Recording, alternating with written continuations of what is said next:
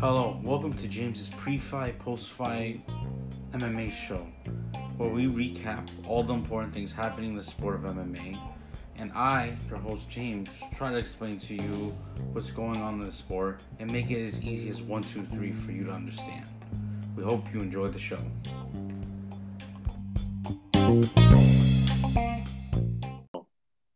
Welcome back, everybody, to Fans Assemble. I'm your host James, and you know we're here for another year of fights. You know, 2022 was you know pretty good, some ups and some downs, but most importantly, me and my co-host Mike, who's here to join me today, I believe we got more of our most of our picks right uh, throughout 2022. You know, the fights that we covered, and hopefully we can get some similar momentum for 2023. Know, we're going to talk about the first card coming January 14th on ESPN Plus, Gastelum versus Imavov. Uh, it's a pretty good card. You know, uh, Mike and I were just talking about it. A lot of big names trying to, you know, make sure that they stick their relevancy in contendership. And but nonetheless, it's going to be great action, in my opinion, anyways. Uh, you're taking place in Vegas in the Apex, and we've just been starving for fights. That's pretty much all I could say. So we have three big fights to talk about on the card. Uh, you know, I, of course, as I do, I, I, pick which ones I think will be the most intrigue. So the first fight on the card is going to be the Nurmagomedov, Umar Nurmagomedov versus Raoni Bar- Barcelos. Excuse me. Uh, a very interesting fight actually because I actually um I always thought that Umar is a very interesting uh, he comes from Team Eagle MMA. He's the cousin, the younger cousin of Khabib. I always thought his striking is very, very good. You know, obviously his wrestling is very good, his grappling, and uh, should be interesting to see because Raoni Barcelos is very good striking. Uh, Barcelos has very good wrestling. You know, he's a part of the Brazilian Olympic, uh, Brazilian national team, and when it comes to freestyle wrestling, so they're kind of even in that way. You know, Umar much younger than Barcelos where uh, you have um, Umar is 27 years old, Barcelos is 35, and then you have the records, which is very impressive from Umar, 15 and 0, 17 and 3 for Barcelos, which is also very impressive. Uh, Umar Nurmagomedov is going to have a 69 inch reach, with Barcelos having 67 inch reach. And Umar, like I said, he's 15 and 0, so he's never lost a fight. And then Barcelos, he's coming off of um, you know, he's won one fight out of his last three. Uh, granted, the competition he's fought like um are, are much better than Umar. Like uh, one thing I will say is Umar he he's he's ranked kind of high, like he's ranked like around ten to twelve range, and he hasn't actually fought a ranked opponent. So this is going to be a big fight because even though Barcelo's not ranked, he's very very good. Like I said, very well rounded, uh, very young, and has a, a, very big upside when it comes to this uh, bantamweight division, which is very stacked. But Barcelo seems like he could have possible answers uh, coming into this fight. So, Mike, what did you see when um you know we talked to when you first looked at this fight? What what was your feel for this? Well, I think the first thing that stands out the difference, um, you know, in age and experience. Mm-hmm. First and foremost, um, I think also there's the factor of Vegas. Um, obviously, Nurmagomedov is uh, heavily favored to win this fight. And obviously, yeah, also the third piece would be the factor of the Russian momentum that's uh, going around. And, you know, it definitely is an interesting fight. I mean, obviously, there's the whole, like I said, with the Russian fighters and the name and, and all that. But putting that aside, I think there's a really interesting contrast between these fighters um, that I think creates an interesting story in this fight. Um, I, I do think that Bar- Barcelos has a chance. Mm-hmm. I, I don't think that he's someone you can write out of this fight. I would agree that he is, you know, a strong underdog going in, but I think he has a pathway to victory in finding a way. Um, and this is kind of going to be a theme, um, not just for this fight, but the other ones in a way we're gonna we're gonna cover. But you know, defense is going to be really important in this fight and you've got to try and keep yourself up. And if you can keep yourself up, I think he has a chance to outstrike. and Mhm. potentially create a pathway to win the fight. Um, like I said, I think that's kind of a a reach in a sense. It's not something I think is a likely outcome, but the pathway is there, and I do think that the fight, as a result, you know, has a little bit of suspense to it. I think you know we need to stop necessarily just writing guys off and, and um, you know take it for what it is, and I'll call balls and strikes, and you know that's what I see being a possibility. Mhm. Um, but I think in this one, it's really just can Nurmagomedov win it on the mat, and then I think he just needs to take it to victory and you know win it by decision. Nothing risky, nothing overly pretty, Uh-huh. and he could just get it done his way and and simple as. Yeah, I I hundred percent I agree with you. The aspect you said, like um, pretty much he he has to make sure there's like no risk involved.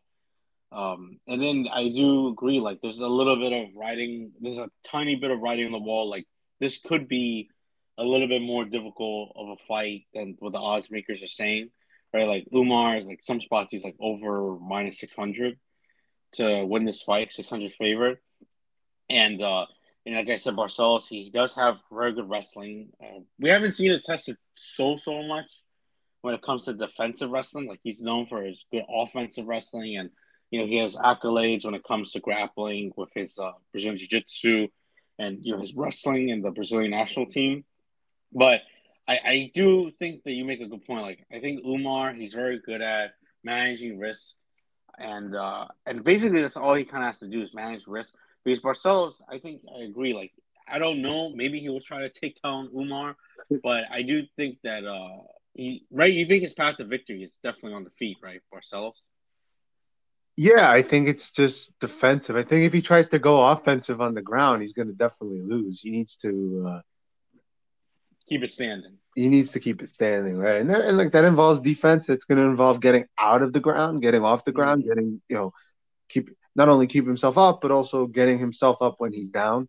Um, Mhm. So obviously, any mat-based strengths he has are going to have to come out. But if he tries to be offensive, going down, I, I think he's going to end up losing the fight. now. Yeah, he's gonna waste his time. Yeah. yeah, he, he's going to lose. The, So uh, I I agree with you. Um, I'm gonna go. So you're leaning towards uh, Nurmagomedov, right? Yeah, I, I think by decision. I know, like he Yeah, I did so he did have some submission wins recently, so I think that's there. I think that's a possibility, but I don't like it in this fight. But I think Yeah, because- uh, I'm going to go with decision, unanimous decision. But the submission risk is there. I agree with you. I think the decision is, prom- is probably more likely because, you know, even though he has good subs, like some guys he's fought who are not as good on the ground as Barcelos, you know, he, he's had to go to decision with. So I do lean towards that path of victory for him. And uh, like I said, I think we're to see Umar. He's to be all the way out kicking, or he's to be all the way in trying to wrestle at least, or get it, um, you know, wrestle on the cage. And um, I think we're gonna see. Uh, this is the possible fight where people. I don't think it's gonna be like, oh my goodness, like you know, Nurmagomedov or everybody. You know, Aljamain Sterling has to watch out for him. I do think this is the fight though where people start to see like, oh, this guy's a little bit of a dual threat. Like you get frustrated on the feet, and then if you get frustrated, you lash out. You know, he'll take you down. So that's how I see this going. Uh, and I agree with you, Mike. I think the momentum's huge, and I think the youth, right? I think their age. Do you think the age will take a big play, or like in terms of like athleticism, or like Yeah, I- in I think? I think it's a factor that probably gives, you know, Magomedov an edge. Um, you know, was my first point that I made. Um, I think it is the factor, and it, and I think youth is a strength here. Um, Mhm. But I think, like you said, you know, at least you like you know what you're gonna get if you're Barcelos. You know what you're gonna get from the Nurmagomedov, and it's just a matter of if you have the physical ability to match it. And you know, like I said, odds are he won't have The all the answers. Mhm. I'm just curious if the Nurmagomedov comes out early and like tries to get a sub. Like if you see him like go for like a first round sub, um, yeah, if he takes the chance with it, that's what I'm curious to see. Like, and I think that like, but other than that, I think you know, yeah, I see the same way. Like, is he going to take a risk and everything, right? Uh, so that's so we're basically on the same page with this. Like, uh, he's probably going to win, but let's see how far he could take it with a very interesting opponent. So going on to the co-main event, me and Mike were just talking about it. Damon Jackson versus Danny Ige. A little bit slightly a strange fight to make because you know Danny Ige, he was this guy who actually I knew him because Khabib used to have all these vlogs and then Danny Ige would always be there for some reason. And that's how most people knew him. But and then you find out, oh, he's actually a UFC fighter. And you know, he had a couple main events, a couple five round fights, couple co-main events, another one right here. Uh, but he's coming off of three losses, right? He's um, I believe he lost to the Korean Zombie. He lost to uh, Josh Emmett. You know, two guys, you know, no slouches, of course. You know, both of them, the Korean Zombies fought for the UFC title twice, and Josh Emmett will be fighting for an interim title in February. And then he lost to Movsar Evloev, who a lot of people say is very, very good. Another guy who comes from the country, from the Dagestan region. And uh, but this is a, a, pretty big step down, in my opinion. Damon Jackson. Not that Jackson's not good. It's just he's a little bit of you know, he's not. He's never been that hard in the rankings, not that embedded in the rankings. Very well rounded. You know, he's very wiry. Has good jiu-jitsu, good striking. Uh, and Dan Ige is very well rounded as well. Uh, Ige, 15 and 6, 31 years old, 5'6, 71 inch reach. He's coming off of three losses. And then Damon Jackson's 22 and 4, 34 years old, five nine, also with a 71 inch reach. And he is coming on, I believe he's like on a 5 5 win streak, which is very impressive. I think his last win was over Danny Savage. Uh, his last one, I think he won by um, first round KO. So he's coming off a lot of momentum. It's going to be interesting to see because this is a very big step up for Jackson. But like you always tell me, right? Like the the um the momentum always plays a huge part in these type of fights. Uh, so what do you think, Mike? What, what did you see going into this one? I'm curious because uh, this fight's a little interesting, right? Competition, uh, momentum, things like that. I think that's even more prevalent in this matchup. Yeah, I mean, you have two guys obviously on a total different pathway. I mean, thing is, Ige lost his last three fights by decision. Um, you know, he had the win, the knockout win over Tucker. Um, and then you go back to his, you know, another decision loss. Um, and Damon Jackson just been winning fights by decision. And now mm-hmm. you go back, his only recent loss was to Topuria, first round knockout. I mean, you can't really blame him there. yeah, Topuria is just he's undefeated. He's mulling. an absolute stud. So I don't think you could be too mad at him there for getting knocked out in the first round. But I do find it interesting um, because you're in that position where, you know, Ige hasn't been finished in a very long time. You know, you have to go back to, you have to go back to, I believe, 2018. The last, I don't think so. I don't even think Ige's been finished in the UFC, if I'm not mistaken. I, might have to fact check on that, but I don't think. Yeah, he's hard to finish. I know what you mean. Like his last couple of losses, he's shown how tough he is. Right. So you know, like you know, Damon Jackson's been a guy who's on a hot streak. Um, he's been finishing a lot of fights, but I think now he's going to be in a position where he can't do that as easily. Mm-hmm. And oh. and that creates a dynamic, I think, that almost in a way favors Ige. Um, I checked for you, Mike. He's never been finished ever. Yeah, I, I didn't think so. I wasn't sure. Um, yeah, also, support your claim even more. Ige was a Dana White contender series. Yes. Fighter as well. And you know, a lot of those guys have been doing very well recently if you're superstitious. but um course, yes, put it in the betting line, yeah. You can you can add it on, you know, as a as a you know, if you're a superstitious person, it's an extra thing. Um but you know, I, I think it's a matter of how does Damon Jackson respond to adversity in a fight. Mm-hmm. And maybe he's a little untested, more untested in that regard. Whereas, like when you lose on decision, right? If you're Ige, you're kind of undergoing like you can go back to it and pick it apart much more and realize, okay, what slight things can I do different? Whereas is so I, I think you know it's a similar pathway for Ige to win this fight. Like I said, he's just got to be better defensively. He's got to be mm-hmm. efficient striking. Um, and I think it's going to be a very close fight. But I'm just going to go with Ige. I think he's got a better experience and a better resume, even if he is losing. Mm-hmm. I see him bouncing back. I think he'll win by decision, but I think he'll win. I think so too. I think uh him and Jackson well well rounded. You know, we've seen him sub, we've seen him get decisions, and you know he has a you know he, he shows that he's he's very mean in there when it comes to striking. But I agree with you. I think the experience of Ige and then you know, he's very well rounded. Right? Like he has uh, decent wrestling, jiu-jitsu is pretty good. You know, striking is sometimes not the best, but it's definitely reliable. I think uh, exactly what you said. I think he just has to outwork Jackson and then just stay safe. Which I think what you said probably makes more sense.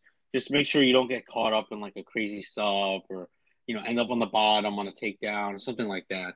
I think it's pretty cut and clear like as of that because you know Jackson we've seen um you know he hasn't Ige he hasn't really lost to anybody of the you know no offense to Jackson but if Damon Jackson were to win, this would be his biggest win by far. I think you would agree with that. And then uh, Dan Ige, right? This would be probably one of the hardest losses. He's not uh, Jackson is no like Kattar or um, Zombie things like that. So that's the that's how I see it. So I kind of agree with you. It's kind of cut and dry for both of us, I think, in that aspect. So we both have Dan Ige via decision. So moving on to the main event, the crown jewel of this card, as we like to say in Fans Assemble, we have Nassourdine Imavov. Of you know, he he's from he, originates from Dagestan, but then he grew up, I believe, in trains in Paris, France, with uh, Ciryl, former interim champion Ciryl Gane, and he's fighting perennial contender at two weight classes before now middleweight, Kelvin Gastelum. Uh, Nassourdine is 12 and 3. He's 27 years old. 6'3", 75 inch reach, and he's come. And I believe he's only lost one time in his whole UFC career, and that was against um. Uh, it eludes me, but I remember it was by decision. And then Kelvin Gastelum, 17 and 8, 31 years old, uh, 5'9 for 71 inch reach, and he has lost the last two out of his three. Um, things to note going into this fight is Kelvin Gastelum was originally supposed to fight in April of last year against Dricus Du Plessis but then he ended up tearing his ACL, so he couldn't fight for a while. Well, Nassourdine Imavov, this guy has just been working. Uh, you know, he had his win. He he won. Um, he's had a lot of good wins. From- hey everybody! So I don't know if you heard the news, but actually the main event has changed. Uh, it's no longer Nassourdine Imavov versus Kelvin Gastelum, so we're making a, uh, an emergency podcast recording. Sean Strickland, who I believe is ranked number six in the middleweight division, is decided to sub in for Kelvin Gastelum, and now he's fighting Nassourdine Imavov, which is a completely different fight. You know, as someone who's always watched Imavov's career very, very closely, this is a very different type of style because, um, you know, just read the tale of the tape, right? And Sean Strickland's 25 and 5, 31 years old, 6'1, so he is a bit taller than Kelvin Gastelum's 5'9 with a 76 inch reach, but he's coming off of two losses. And Nassourdine Imavov is 20, 12 and 3, 27 years old, 6'3, so he is a bit taller, 75 inch reach, and he's and he's basically only lost one fight in the UFC. Um, very different fight for Imavov, right? Gastelum is a southpaw lefty, five nine, so it does make the striking very, very different. I'm sure he was thinking Kelvin Gastelum would have to close the distance on him, and now Sean Strickland is a guy who has a lot of volume. You know, something um, is going to have to watch out for. It is being held in a 205 pound weight division, uh, which makes things very different. That probably means Sean Strickland could not um, make the weight for middleweight, most likely. Uh, which should be a interesting dynamic because that may mean that he's not in the best shape. As Strickland, he even said himself that he is still continues to surprise himself how he's able to uh, he was able to make the welterweight limit. Uh, very inter- also, you know, we had the question of Nassourdine Imavov. He did start to slow down towards the end of his fight with uh, his last fight in Paris against Joaquin Buckley. I think that um, but it, I but that's like the only fight we've ever really seen him get tired in. Um, so in Imavov, typically he's the guy who's turning it up towards the end of the fight. You know, typically he's the guy who shows great cardio. I personally think it was just because him and Buckley had so much emotion going into that fight. You know, he, he tried to finish him multiple times in the first round. Uh, I think that that's probably the reason. Um, so I'm sure Sean Strickland is probably the line is a little bit closer than the Kelvin Gastelum one, uh, but I, me and Mike were talking about it. Mike's unfortunately not going to be able to join me right now, but we were saying that Imavov, we're probably leaning towards him. It's hard to explain how this fight's going to go, right? Strickland with all the volume, but he doesn't really. You know, he has the same speed. He doesn't really throw leg kicks or body punches. Most of his strikes are always to the head. Uh, Nassourdine Imavov is very light on his feet. And one thing, the things me and Mike were discussing is maybe the key for Imavov and why we're going to lean towards him because is he has very good feints, which we've seen against Jared Cannonier. That Sean Strickland, you know, he commits so much to his defense, the way he like if you throw a kick, all of his energy will go into defending that kick. If you throw a punch, all of his energy will be going into defending that punch. And when you're feinting well, when you're throwing combinations, when you're not expecting every single strike you throw to land, then you uh that's when he gives him trouble, right? That's why he started backing up a lot against Cannonier. That's why he started getting hit by Cannonier towards the end. And I think Nassourdine, he's gonna have to do that, you know, which is typically just just the way he fights, right? A lot of feints, a lot of setups, um, good kicks. I think he's gonna have to have the game plan of not letting Sean Strickland go forward, or he has to have the game plan that he has to either stay all the way out with his kicks, with his jab, which is very good. And Sean Strickland has a great jab too, but when you go jab for jab and you start to throw in kicks in there, especially kicks to the body and the leg, with Strickland, you know, he does defend with both his hands, which just leave him open to certain strikes. Then um I think that would be the key for Imavov. Also, one thing is Strickland, he does have good wrestling defense, but typically they're always against guys who just wrestle, like Hermansson, for example. And Imavov, he's more like he strikes, but he does have good wrestling, good grappling. And so his game plan should be Imavov is to um you know stay all the way out with his kicks, feint, try to get Sean Strickland backing up, and then uh when he comes close, use your clinch, use your wrestling. He will Imavov is the better striker in the clinch. He does land big shots, like big elbows, big knees. Um, that's something we haven't really seen Sean Strickland deal with. Like good guys who strike in the clinch very well, and we don't typically see Sean Strickland even fight guys who are very well rounded. Like Strickland, he's very good at that boxing range where he'll you know he'll defend in the pocket, he'll get guys missing, things like that. But he hasn't really fought anybody who's who has all the options of taking it to the mat, taking it against the fence in the clinch, uh, you know, feinting, using his kicks very well. To me, Nassourdine basically just has to keep his cool, keep the game plan, expect to miss early, do not go head hunting, mix it up. Uh, basically, what he usually does in all his fights. So that's basically going to be the key for him. Uh, Sean Strickland, he kind of does what he usually does in all his fights, and I expect him not to change really. You know, it is a short notice fight. Um, maybe he does come out a little bit harder. You know, he thought he won his fight against Jared Cannonier, so perhaps he'll come out even harder. You know, putting on a big pace. Uh, but you know, Imavov does have multiple ways to dissipate that. We think um, it's a very close fight. It's a very interesting fight. It's a harder fight uh, in terms of ranking wise. It is a little bit more simplistic of a matchup though for Imavov. Like Kelvin Gastelum has good power, also has high volume boxing, also has good wrestling. So, but uh, basically, Nassourdine can't just he can't let Sean Strickland's rhythm go on for too long, and it's it's going to be difficult with the short nose camp. But we do think that you know the possibility of Sean Strickland not being in the best shape. Nassourdine does have similar things that you would want to beat someone like Sean Strickland, like the feints and the kicking ability and the range. Uh, that we think that Imov Nassourdine Imavov could he uh, we're leaning toward me and Mike are both leaning towards Imavov to win this fight.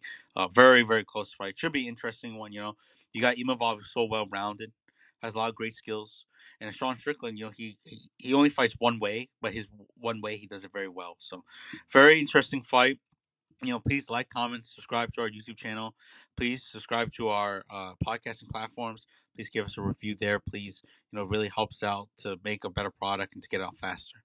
So thank you guys for listening. Sorry, apologies for the late change up, but that's how it goes in this business. So thank you all and goodbye and hope to see you all next time.